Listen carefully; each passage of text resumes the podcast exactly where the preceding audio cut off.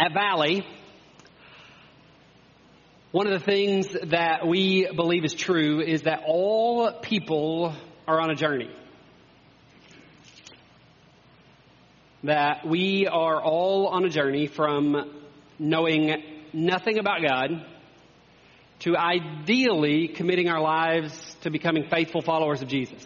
Now, we don't all head in that same direction, and we don't all make the decision to pursue that direction, but we all are on this journey. We all begin in this place of knowing nothing and continue to journey through life. And on this journey that we're on, we have stops and experiences along the way.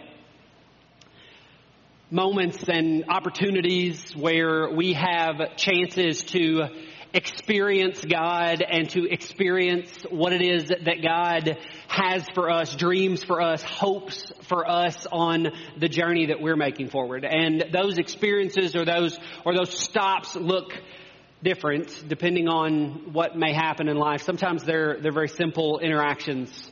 Um, even before we make a faith decision, perhaps someone stops to pray for us, even, even a stranger. Maybe a friend shares with us their own faith story. Perhaps someone gives us a Bible. Or for some, there are accidental hearings of a preacher, maybe on the radio or on a television station, or they happen into a church somehow, or all these interactions that may happen, these simple, seemingly small things that somehow remind us that God is at work. Also on the journey, there are intentional ways in which we create these, these stops or these experiences of God. We talk about those as sacred rhythms or spiritual disciplines. Practices like silence, solitude, scripture reading, prayer, worship, Sabbath, tithing. These, these rhythms that cultivate the soil of our life to feel or experience God moving around us or among us. And sometimes, both before and after a decision perhaps to walk with Jesus, we might experience some type of, of supernatural experience, something that's far harder to explain. A special interaction with God in some way, or perhaps a miraculous healing some experience an unexplainable turn of events that goes on in their life. And for them, it is evidence that God is stirring, God is moving, God is at work. And it, doesn't matter how how, how normal or incredible that these experiences may seem. They're different for each of us and, and different ways in which they happen in our lives. All of them are opportunities for us to see the Savior they're opportunities, they're, they're glimpses for us to recognize God at work. In, in a sense, they're kind of like pit stops along the way of this journey. Times of refueling or times where we're given new direction of how we might move forward. And as I thought about it even more this morning, I thought the, the further and further we get along the journey as we're pursuing Christ, it's not that we need less and less pit stops. It's actually that this, these things become frequent, current, all the time. They're as we're moving forward on the journey forward. And with each of these, with all of these, we find opportunities to respond. We are given the responsibility to somehow respond to what God is doing. This is how free will works.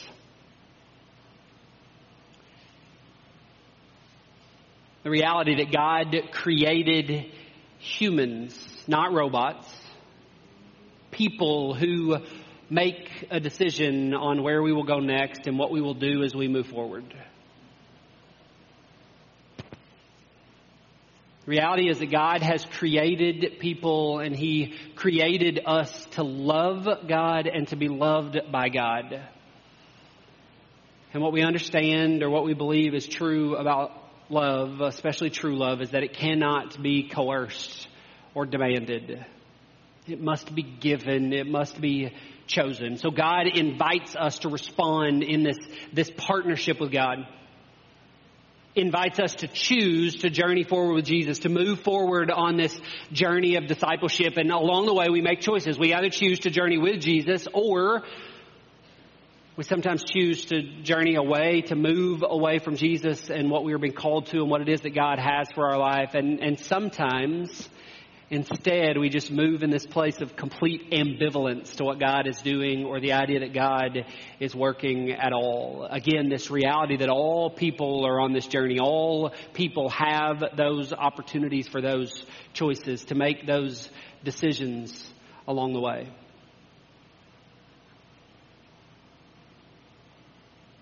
We choose to journey with God or we choose to separate ourselves from God and God's dreams for our journey and what it may look like. And if we choose to stay connected, to, to stay in the presence of God, to move forward on the journey towards faithfully following after Jesus, the scriptures tell us that, that something beautiful begins to take place in our life, that we find ourselves transformed into something other than what we were back there on the journey. Change keeps taking place in who we are and what we're becoming as we move through this journey in the book of Psalms, and I think we're about halfway through it. As we've moved through it, we've seen glimpses of this and pictures of this. Aaron first gave us the idea of what this might look like as he preached on Psalm chapter 1. And in verses 2 and 3 it says, But they delight in the law of the Lord, meditating on it day and night. They're like trees planted along the riverbank, bearing fruit each season. Their leaves never wither, and they prosper in all they do. If we delight in the way of the Lord, we become like this beautiful tree. The image that we get of this big, strong, fruit bearing tree, and we become transformed into something that is of value for others as that fruit becomes of value to others that are around us in our life. And as this transformation continues to take place, we grow in our confidence of who God is and the work that God is doing, the ways in which God is stirring. We saw that as we looked at Psalm 23 that I taught on a couple of weeks ago, and it pushes us into Psalm 27, which Jeff shared with us last week. As we stay in the presence of the protective shepherd, the, the lavish host, the chasing God, we find ourselves in a place of faith that allows us to combat the fears that come in our life. So in Psalm 23, we read, Surely your goodness and unfailing love will pursue me all the days of my life, and I will live in the house of the Lord forever. And being in the presence of God allows us to echo what it is that the psalmist wrote in Psalm 27 Yet I am confident I will see the Lord's goodness while I'm here in the land of the living. This is the journey that we've been invited to walk in the presence of God, the journey forward towards becoming faithful followers of Jesus. And the book of Psalm echoes this calling over and over and over again, but it does so in this incredible way. We don't see it through bullet point type teaching, which many of us have become comfortable with notes and one, two, threes and easy things to, to write down and understand and, and systems and diagrams that we can follow after. In the book of Psalms, this kind of teaching doesn't come through theological and practical teachings like we find from Paul in the New Testament epistles. It doesn't come in the writing down of laws like we find in other books of the Old Testament. Instead, the book of Psalms shares with us through poems and songs and firsthand experience what it's like to walk this journey forward in the presence of God. Through Psalms, we're given personal insight into the beautiful days on that journey and the difficult days on that journey. And those lessons that don't come through informational truths. They come through personal, firsthand experiences of what it's like to journey with God. Good days, bad days, days when we're faithful, days when we're less than faithful. Psalm 51, the psalm that we read earlier, shows us one of those dark days on the journey. And if we're going to walk forward with Jesus, we need to understand that there will be dark days on this journey forward. days when things are difficult and complicated, days when things are harder than we might hope. Psalm 23 alluded to those as it talked about moving through that, that valley, that dark valley of death. Psalm 27 gave us glimpses of those pains and those pressures. Psalm 51 here, it's, it's called a psalm of lament. And it illustrates for us the pain that sometimes comes with journeying with Jesus. The reality that it will not always be easy. It won't always be beautiful. In Psalm 51, we see that at least one of the causes for the darkness that we sometimes experience in our journey is our own damage. That's not always the case. We have to be careful with reading something like this and assuming that that means that's always what's going on. But in Psalm 51, we find that it is the sin of the psalmist that has brought this darkness, that has brought this difficulty. And, and sometimes, again, not always, but sometimes, perhaps more than we even care to admit, we walk through difficulties in life as a result of our own sin, of our own wrongdoing, of our own choices. Now, again, I want us to be cautious with that because I find that we tend to end up on the extremes. Bad stuff's always about our sin, or, or our sin never causes bad stuff. And the reality is that the scriptures paint for us a picture that is somewhere in the middle of that. That sometimes, because of the sin in our life, we experience difficulties of life as a consequence of that. For the last few weeks, I have been thinking more and more about sin. I don't know what it was about Psalm 23, but for some reason, Psalm 23 and my, my time in that sent me on this spiral of thinking about sin and what it looks like and, and how it works and what happens with it. And thinking back through my own faith journey, I've always understood sin as bad behaviors. The idea that sin are, is the struggle that I have, that we have in following the rules of God and doing the things that God would have us do. And I, and I think there's truth in that. There, there is sin when we behave differently than God would have us behave. And yet, as I think back and I think about Psalm 23 and I look at the whole of the scriptures, I'm not sure that rule following or rule breaking is really what God is most concerned about. I'm not sure that sin is primarily an issue of behavior management. I've always been told that my poor behavior creates distance between me and God. That, that when there's sin in my life, it creates distance between God and me. But I'm actually beginning to wonder if the opposite is even more true if it's actually because of distance that I've created between God and me that bad behaviors become the result of those decisions. Does that make sense? Sort of? Not fully, I know, because I'm still trying to flesh it out of my own mind. But I know that I'm seeing evidence of this more and more, even in the life of my kids.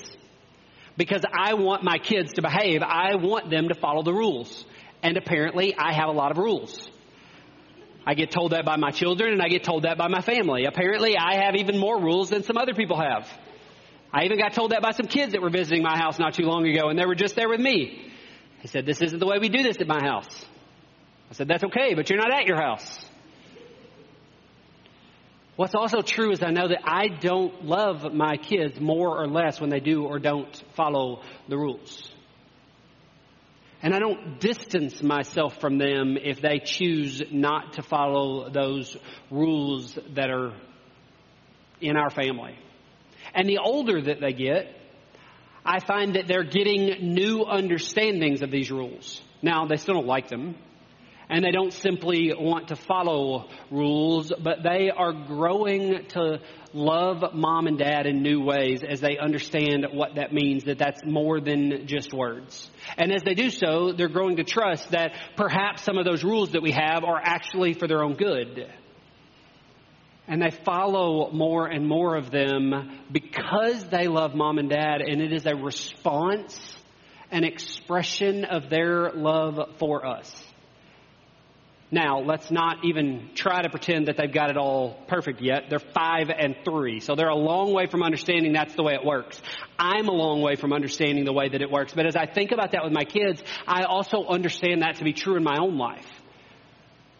Why would it be that God would somehow distance himself from me because I behave poorly. Instead, what we find in the scriptures is an overwhelming love from God all the time. And ideally, that the more and more we experience the love of God, the more and more that I know the love of God, the more and more I choose to behave in the ways that God would have me behave, not because behavior gets me something, but because it is an expression of my love for God. In Psalm 51, we find a moment where it's believed it's David who wrote this, that, that David is walking through one of the most egregious experiences with poor behavior in his own life. He used his position of power to take and assault another man's wife. The woman became pregnant, and David did everything he could to try and cover it up. He tried and he tried and he tried and ultimately decided that perhaps the best way to do so was to have her husband killed. And when he thought that he was off the hook, nobody could know what happened. The prophet Nathan came to him and said, I know what you have done and God knows what you have done and the consequences of your sin is that the child will die. And it's believed that it's in this state of rebellion and desperation that David wrote out or spoke these words to God. That in one of his most difficult days, it brought light to the state of his soul and to the poor choices that he'd made and to his need for God's mercy. So the psalmist David, we assume, confesses his failure before God, declares his own blame, and asks for God's undeserved grace. Ruth Haley Barton, as she writes about the spiritual life, describes important realities of what come on this journey as we journey towards transformation, as we journey towards following after Jesus and becoming what we've been called to be. She writes, there comes a time in the spiritual life when one of the major things God is up to is lovingly help us, helping us see ourselves more clearly in order for God to bring transformation in us, in order for us to move forward on this journey of, of following more and more after God, of following after Jesus who He's called us to be, we have to be able to see, we must see who it is that we really are. We must see and remember that naturally we are women and men who are concerned more with our own wants and desires than we are God's desires for us. We are women and men more concerned about our own successes and our own goals than we are God's hopes for us. Us becoming who God has created us to, to be demands that we see who we are now so that we can be transformed into something different as we move forward we can be transformed into who it is that God is calling us to be. And as we allow ourselves to grow closer and closer to God, as we allow ourselves to be more fully immersed in the presence of God, Barton writes that we become more aware of those places where we're not like Christ and the inevitability of the spiritual journey. So Psalm 51 verses 1 and 3 David, becoming aware of his own brokenness, of his own damage, says, Have mercy on me, O God, because of your unfailing love, because of your great compassion, blot out the stains of my sins. Wash me clean from my guilt, purify me from my sin, for I recognize my rebellion. It haunts me day and night. He doesn't ask that he would behave better so that he could somehow earn God's favor. Instead, he confesses his sin and he asks that the God of unfailing love would give him grace. He asks to be forgiven He asks that he would be transformed into something new. And that then out of this salvation, that's what that transformation is. That's what that new life is. Out of this salvation, out of this new life, out of this brokenness, desperation for God, out of transformation, that's out of all of those things that right behaviors would come. So in verses 10, or in verse 10, it says, Create in me a clean heart, O God Renew a loyal spirit within me. Do not banish me from your presence and don't take your Holy Spirit from me. Restore to me the joy of your salvation and make me willing to obey you. Seeing who we are has to include seeing our poor behaviors, but also recognizing the roots of what causes that poor behavior, the damage that exists down deep in our soul that pushes us to a place of this kind of behavior. Again, uh, writing from Barton, it says, confession requires the willingness to acknowledge and take responsibility, not only for the outward manifestations of our sin, but also for the inner dynamics that produced the sinful or negative behaviors. These bad behaviors that we find in our life, in our journey, in our faith walk, in our commitment to Christ stand in complete opposition to God's desires for us and for creation. But it's also true that the, the core of our sin, what sparks these bad behaviors, stands in opposition to our relationship with God. Our sins stand in opposition to our surrender to following after Christ, to moving forward on this journey that many of us would say we want to be on, we desire to be on. Our sin stands in opposition to our journey forward. And yet we've been deceived to believe that somehow these sins, sometimes these, somehow these poor behaviors, somehow these, these feelings and these thoughts inside of us, that if we act in this way, it will bring us what it is that we dream of, what we hope for, what we desire, and what we so often don't recognize is that in the process we have abandoned the presence of God, and it's in the very presence of God that God can do uh, the most beautiful things that He dreams for us, that He has created for us.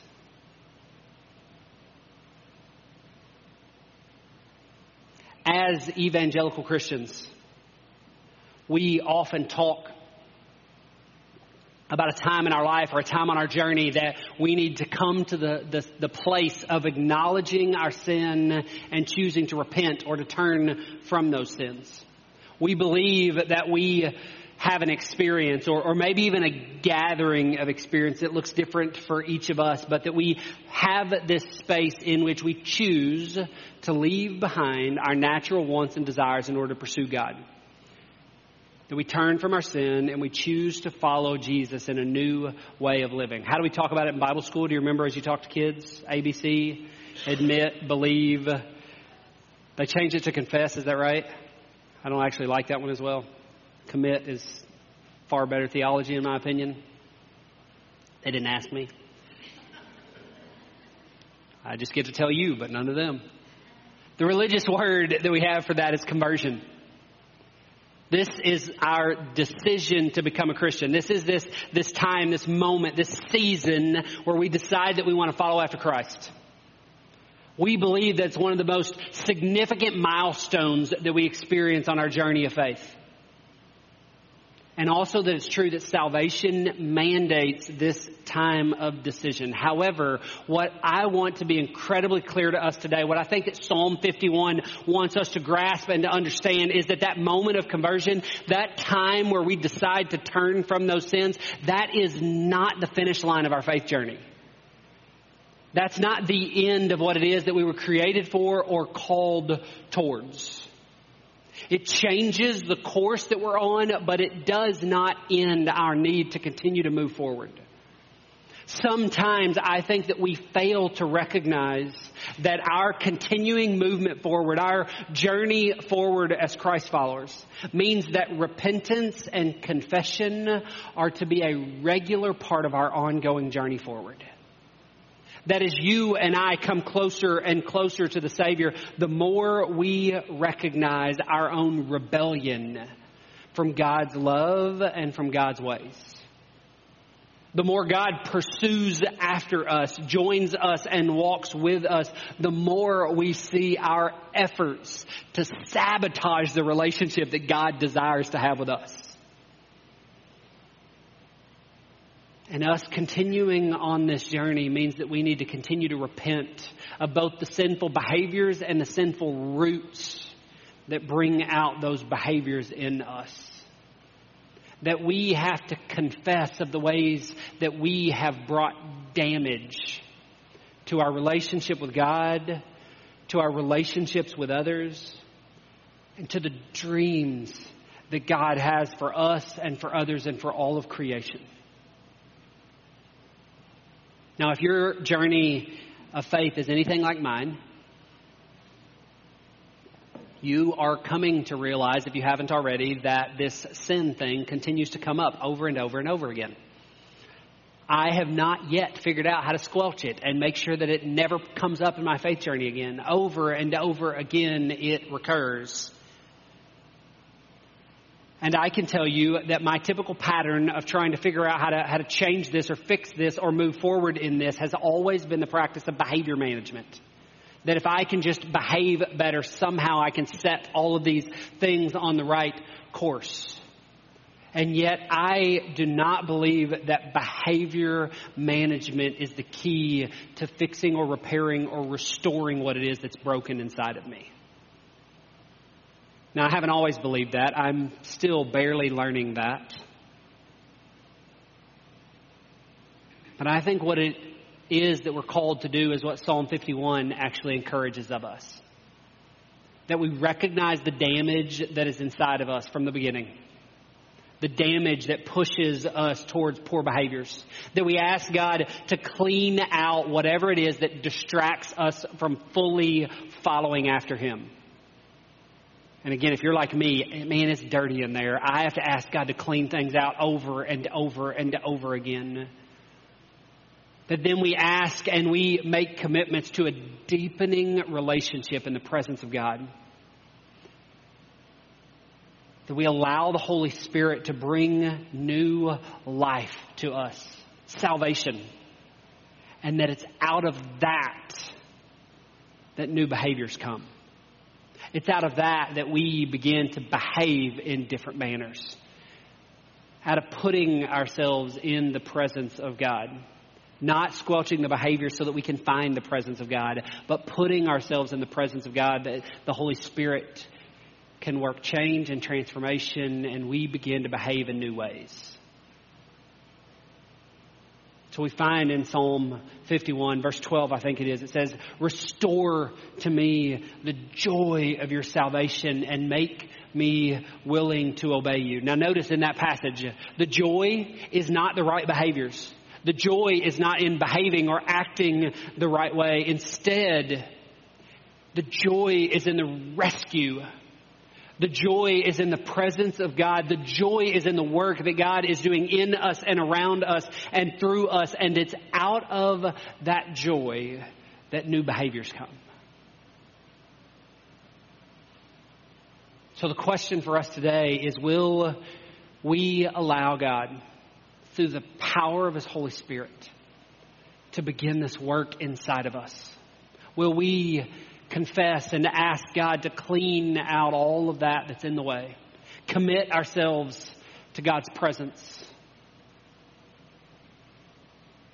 And allow the Holy Spirit to bring and do a new work in us.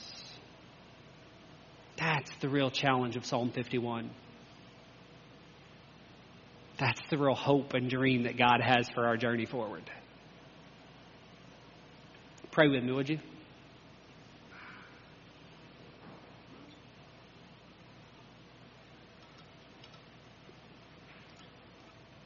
Holy Spirit, I ask today that you would do your work in me. That you would do your work in us.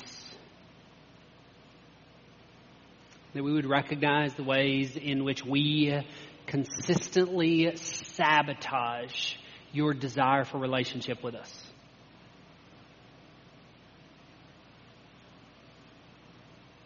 That we would welcome you back home.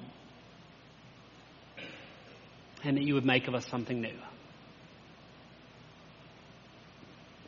In Jesus' name we pray. Amen.